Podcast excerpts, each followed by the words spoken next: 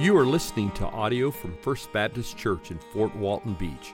If you would like more resources or to watch our service online, please visit fbcfwb.org. Listen in as Pastor Wade helps us abide in Christ and advance the gospel through the teaching and the proclamation of God's Word.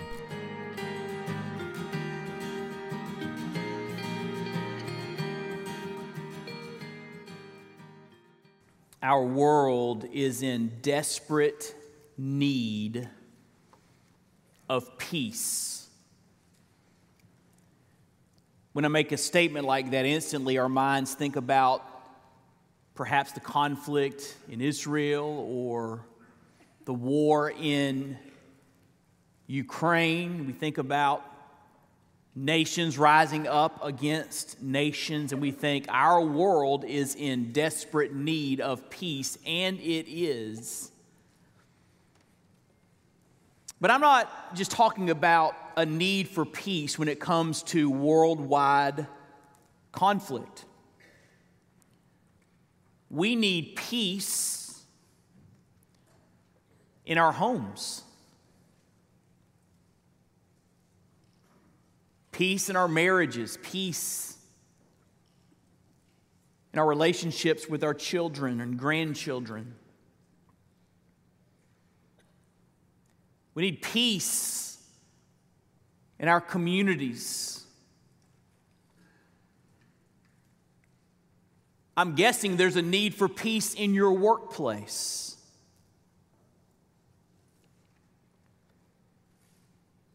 We need peace even in our churches. And the Bible tells us that those who should be leading the charge for peace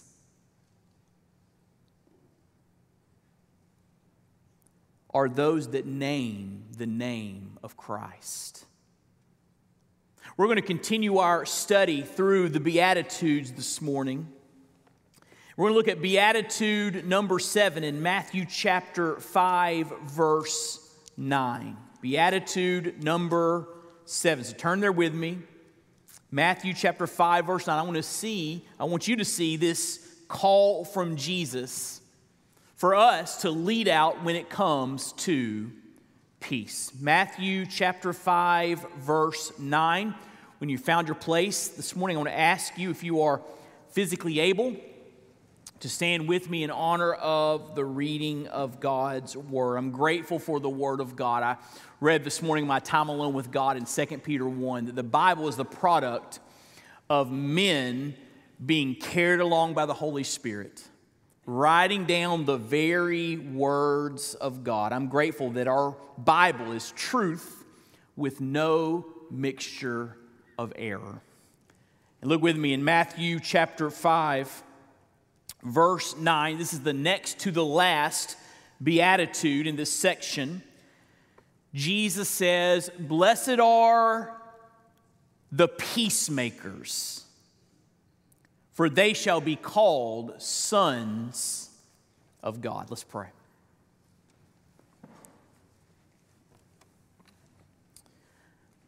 Father, I pray that as we study your word together, as a faith family, we might experience the illuminating power of the Holy Spirit.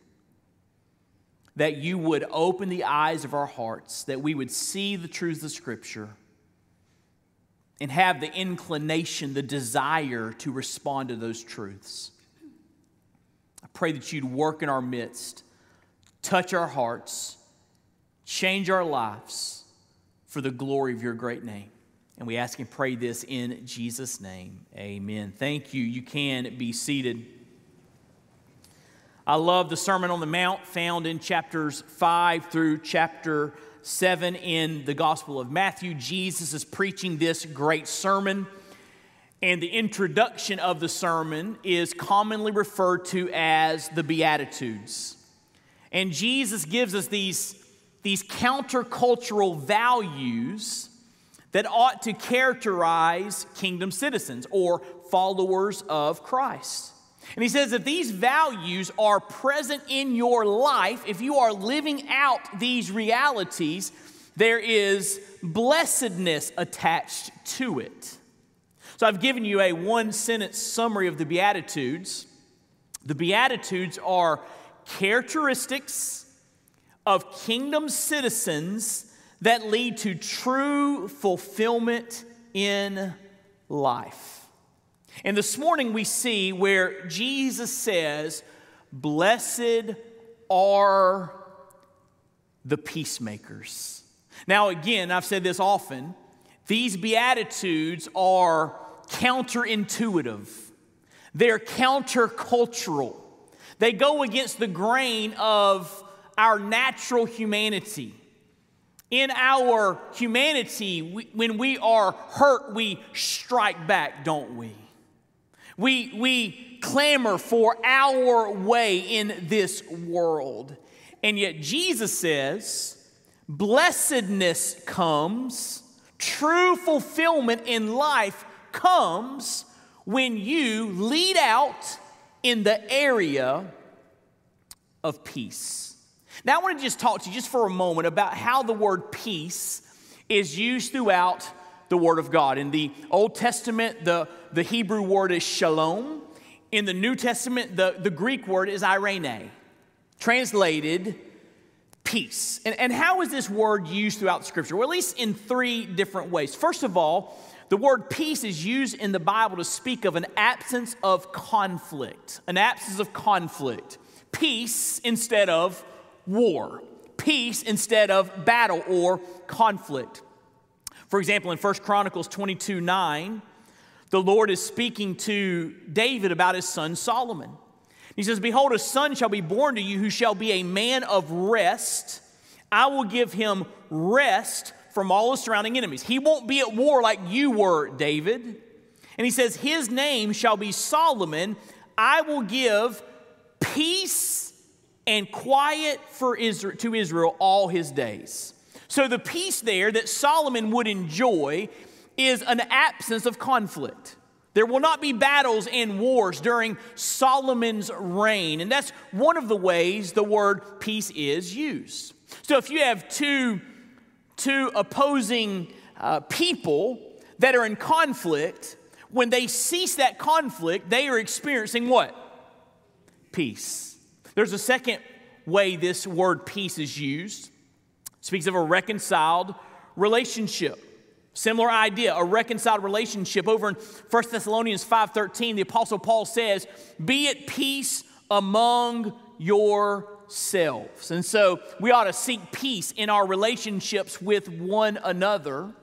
And this idea of peace in our relationships is built upon peace in our ultimate relationship with God. For in Romans chapter 5, verse 1, the Bible says, that having been justified by faith, if you are saved by faith in Jesus, you have peace with God through our Lord Jesus Christ. Now, Romans 5 goes on to say that in our rebellion against God, in our sin against a holy God, we, we set ourselves in opposition to God. We are, in fact, apart from Jesus, enemies of God, but God sent his son to shed his blood. And when you place your faith in Christ and his finished work, his shed blood is applied to your life, your sins are washed away, and you are brought into a relationship with God whereby you can call him Father, and then you have peace. It's a, it's an, a reconciled relationship. That's how that word peace is used often throughout the scriptures. Third, Peace refers to a state of serenity and wholeness. Who doesn't want serenity and wholeness in their life? That's the major idea of the Hebrew word shalom. Over in Numbers chapter 6, verse 26, we see the blessing of Aaron, the, the, the blessing he would pronounce upon the people of God. And part of that prayer says this The Lord lift up his countenance upon you and give you peace. May God cause his face to shine upon you. May, may God pour out blessing and favor upon you so you can experience a state of serenity and wholeness. Peace. So that's how that word is used throughout the scripture. So, to be a peacemaker means that we promote those three things. Jesus is basically saying, Blessed are those who make peace, who work for peace, who strive for peace.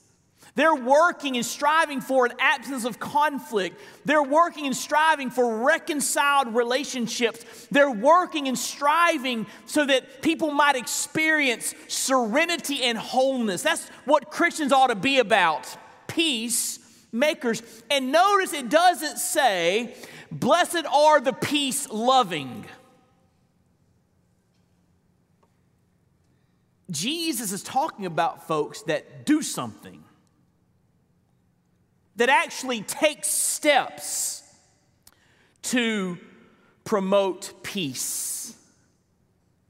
Over in Romans 14 19, the Bible says, So then let us pursue what makes for peace and for mutual upbuilding. Now, why is this such a big deal? Why should, should a, a, striving for peace be on the forefront of our minds and our hearts? Here's the reason peacemaking is vital because it reflects the heart of God. If we, as followers of Jesus, want to show a watching world what Jesus is all about, then we will lead out in the area of peace. Notice it says there in verse 9 Blessed are the peacemakers, for, what's it say? They shall be called sons of God. In other words, when we are all about peacemaking, we are reflecting the heart of our Father. We're showing people what sons of God are all about. This is a characteristic of kingdom citizens. Now, I want to show you this and how peace reflects the heart of God in just a couple different passages. But notice in this passage, in, in the Beatitudes, chapter 5, verse 9, peacemakers is an adjective. The verb form of this same word is found over in Colossians chapter 1 in verses 19 and 20. Let me read those scriptures for you. In Colossians 1, it says, For in him, in Christ, all the fullness of God was pleased to dwell. God sent his son, Jesus, who took on humanity, fully God, fully man. He came to this earth to die on the cross in our place. And it says, Through him, here was the Father's intention his purpose through him, through Christ, he wanted to reconcile to himself all things, whether on earth or in heaven. Listen, making peace by the blood of his cross. That's the verb form of the same word found in Matthew 5, verse 9. In other words, God sent his son to reconcile lost sinners to himself, to give us peace with God. So the Bible is clear. The cross makes it, makes it very plain. God is a peacemaker. That's what he's about. So if we want to reflect his heart, we'll be about peacemaking too. Instead of the compound word making peace found there in Colossians, there are two words used that the two words are taken apart and they're used to communicate the same idea in Ephesians chapter 2. Let me read to you Ephesians 2 13 through 16. The Bible says, But now in Christ Jesus, you once who were far off have been brought near by the blood of Christ. He's talking to Gentiles there. So there was a time you were far away from God, strangers to the covenants of God. But in Christ, God has made a way for you, Gentiles, to be saved, just like Jews can be saved through Christ. He is saving Jews and Gentiles in verse 14. He himself, Jesus, is our peace, who made us both one, Jews and Gentiles, into one. That's called the church. and has broken down in his flesh the dividing wall of hostility by abolishing the law of commandments expressed in ordinances that he might create in himself one new man, that's the church, in place of the two, Jews and Gentiles. So it says in verse 15, making peace.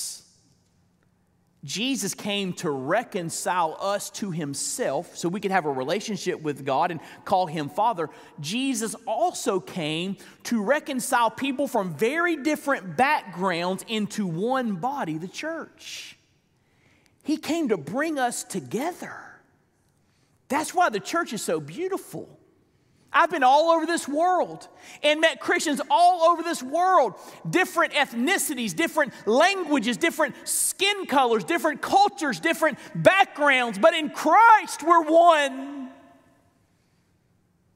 Through His Son, God has brought us to a place of peace, reconciliation with each other in the church. So I think it's clear God's about peace. He provided through his son peace with himself and provided peace between people in the bond of Christ. And if we're Christians, if we're followers of Jesus, we are sons of God. And we want to reflect this peace to a world in desperate need of peace. Now, practically, how does that look? What, what are some ways that you and I should seek or strive to be peacemakers? Because again, back in Matthew, the word is not peace lovers. Amen? Peacemakers.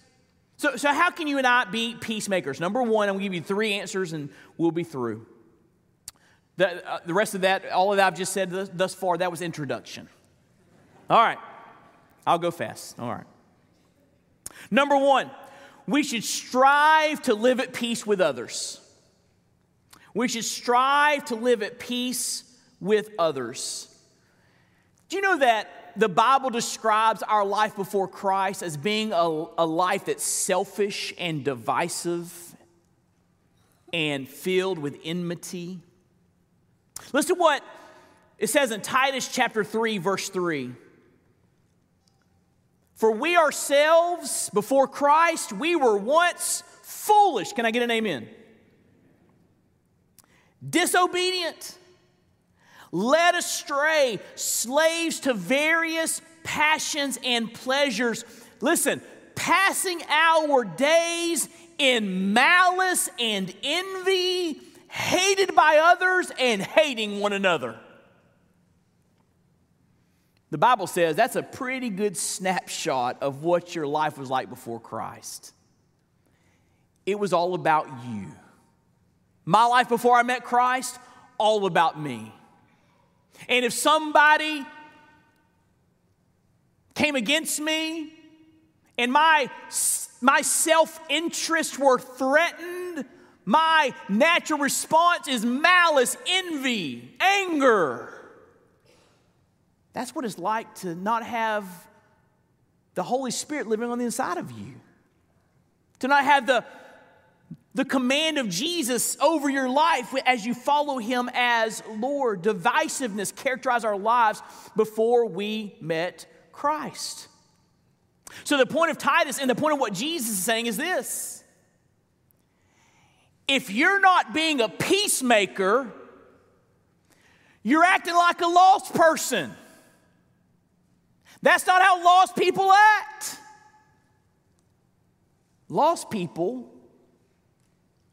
are malicious and all about self interest. The Bible says Christians should lead out in peace. So let me go a little bit more simple and clear. It's hard to be a peacemaker. If you are the problem.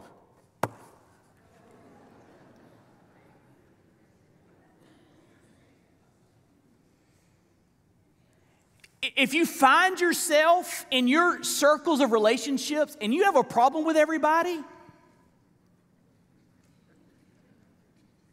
I just want you to consider for a moment you might be the problem. You say, wait, is, are you being biblical right now? I am. Because listen what it says in Hebrews 12 14 and Romans 12 18.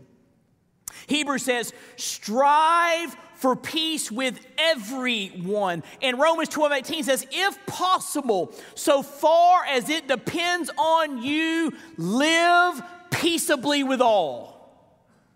Now, there are situations where people are unreasonable and they're not going to reciprocate your attempts at peace and kindness and love and gentleness.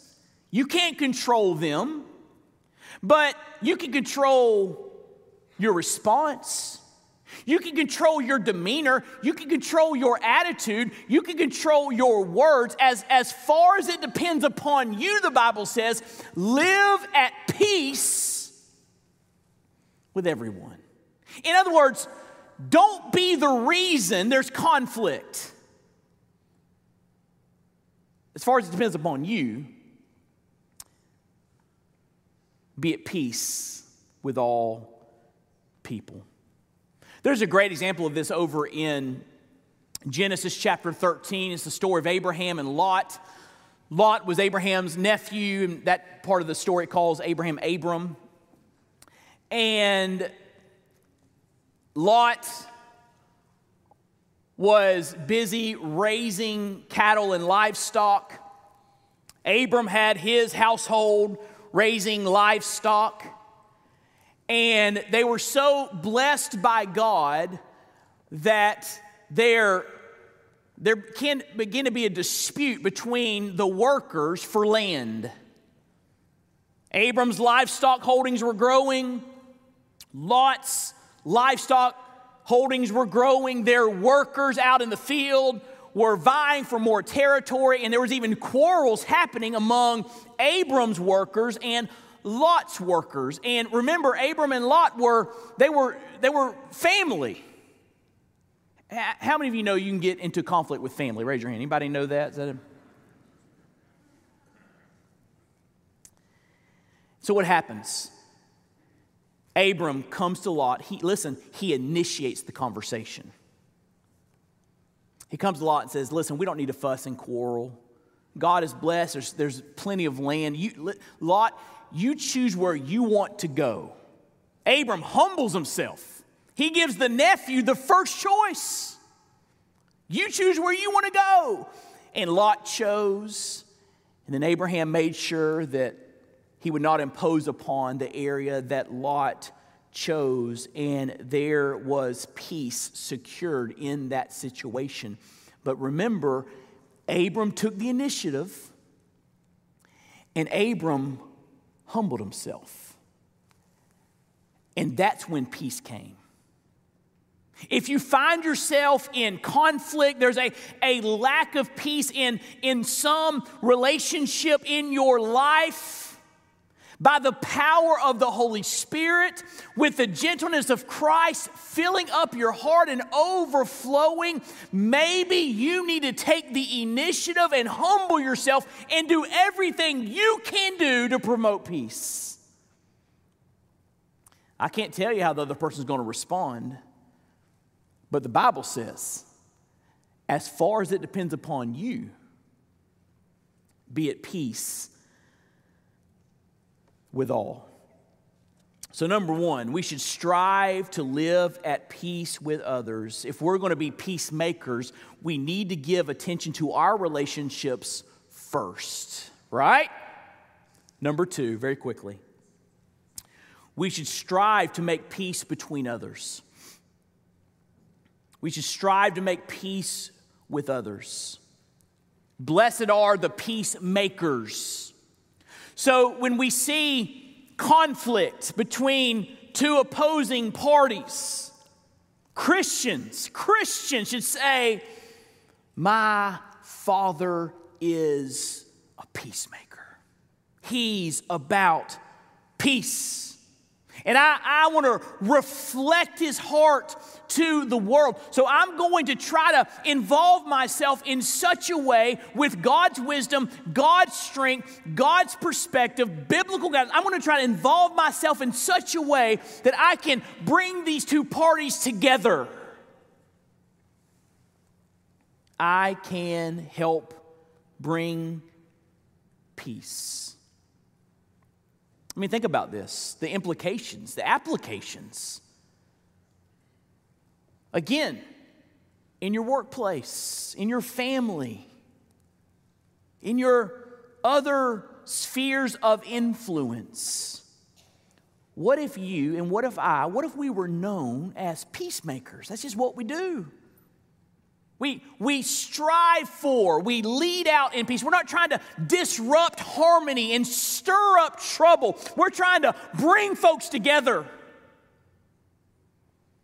What if that was the disposition of our lives? James 3:18 says this. A harvest of righteousness is sown in peace by those who make peace. You want to see things go right in your family, on the job, in your church, your community? You want to see things go right? The Bible says, make peace, and you'll experience a harvest of righteousness. I wonder even if right now the Holy Spirit has has lifted up to the surface of your heart some particular area in which you have the opportunity to be a peacemaker. Number three, what does it mean to be a peacemaker? It means that we should strive to live at peace with others we should strive to make peace between others. But third, we should strive to help people find peace with God. The ultimate peace is peace with God that lost sinners can enjoy in a relationship with God. And so, if we're about peace, certainly we want others to experience that kind of peace. Because here's the deal, and I want you to hear me carefully for those that do not know Jesus, those who are lost and far from God, there is no peace. The Bible says in Isaiah 48 22 and Isaiah 57 21, there is no peace for the wicked. Period. Apart from Christ, lost in your sins, far from God, there is no peace. Bible says.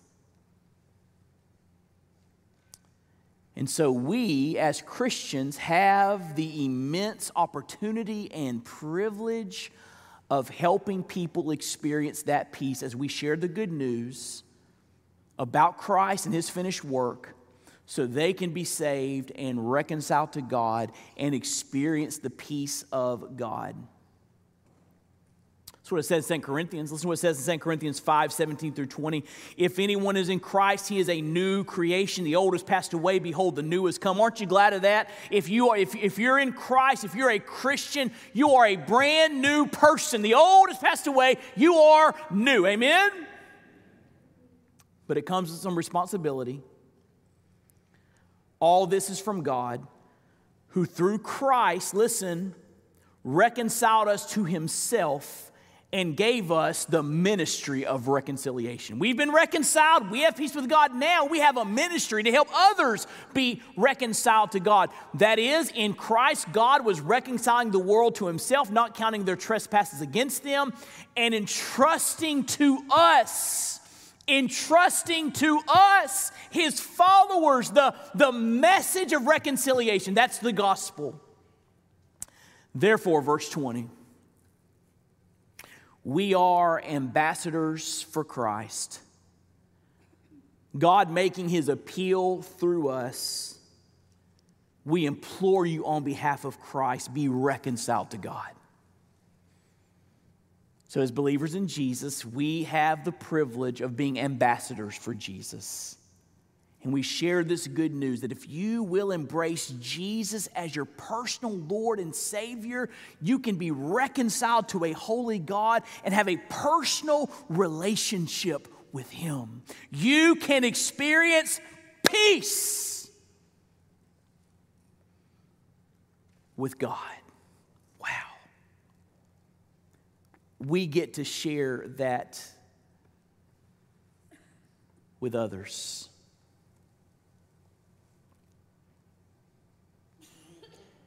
Know, the Bible tells us how you and I can have beautiful feet. Over in Isaiah chapter 52, verse 7, quoted in Romans chapter 10, the Bible says, How beautiful upon the mountains of the uh, on the mountains are the feet of him who brings good news. Listen, who publishes peace you want to have beautiful feet? Let your feet take you into someone else's life and share with them how they can experience the peace of God. And the Bible says, Your feet will be beautiful feet.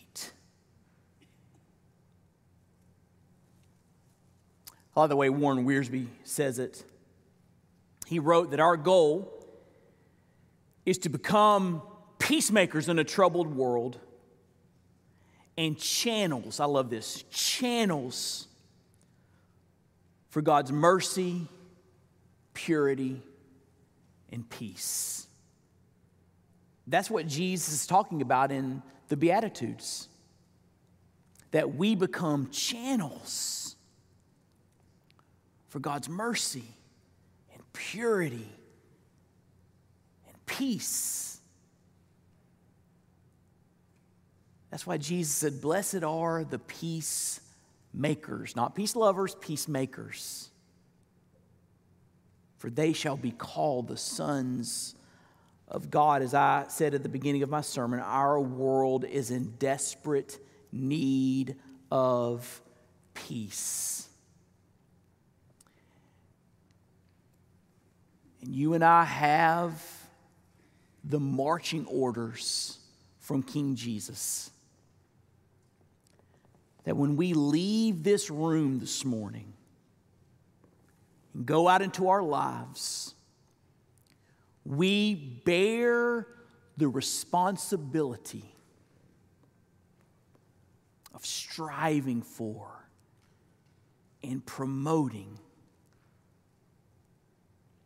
peace.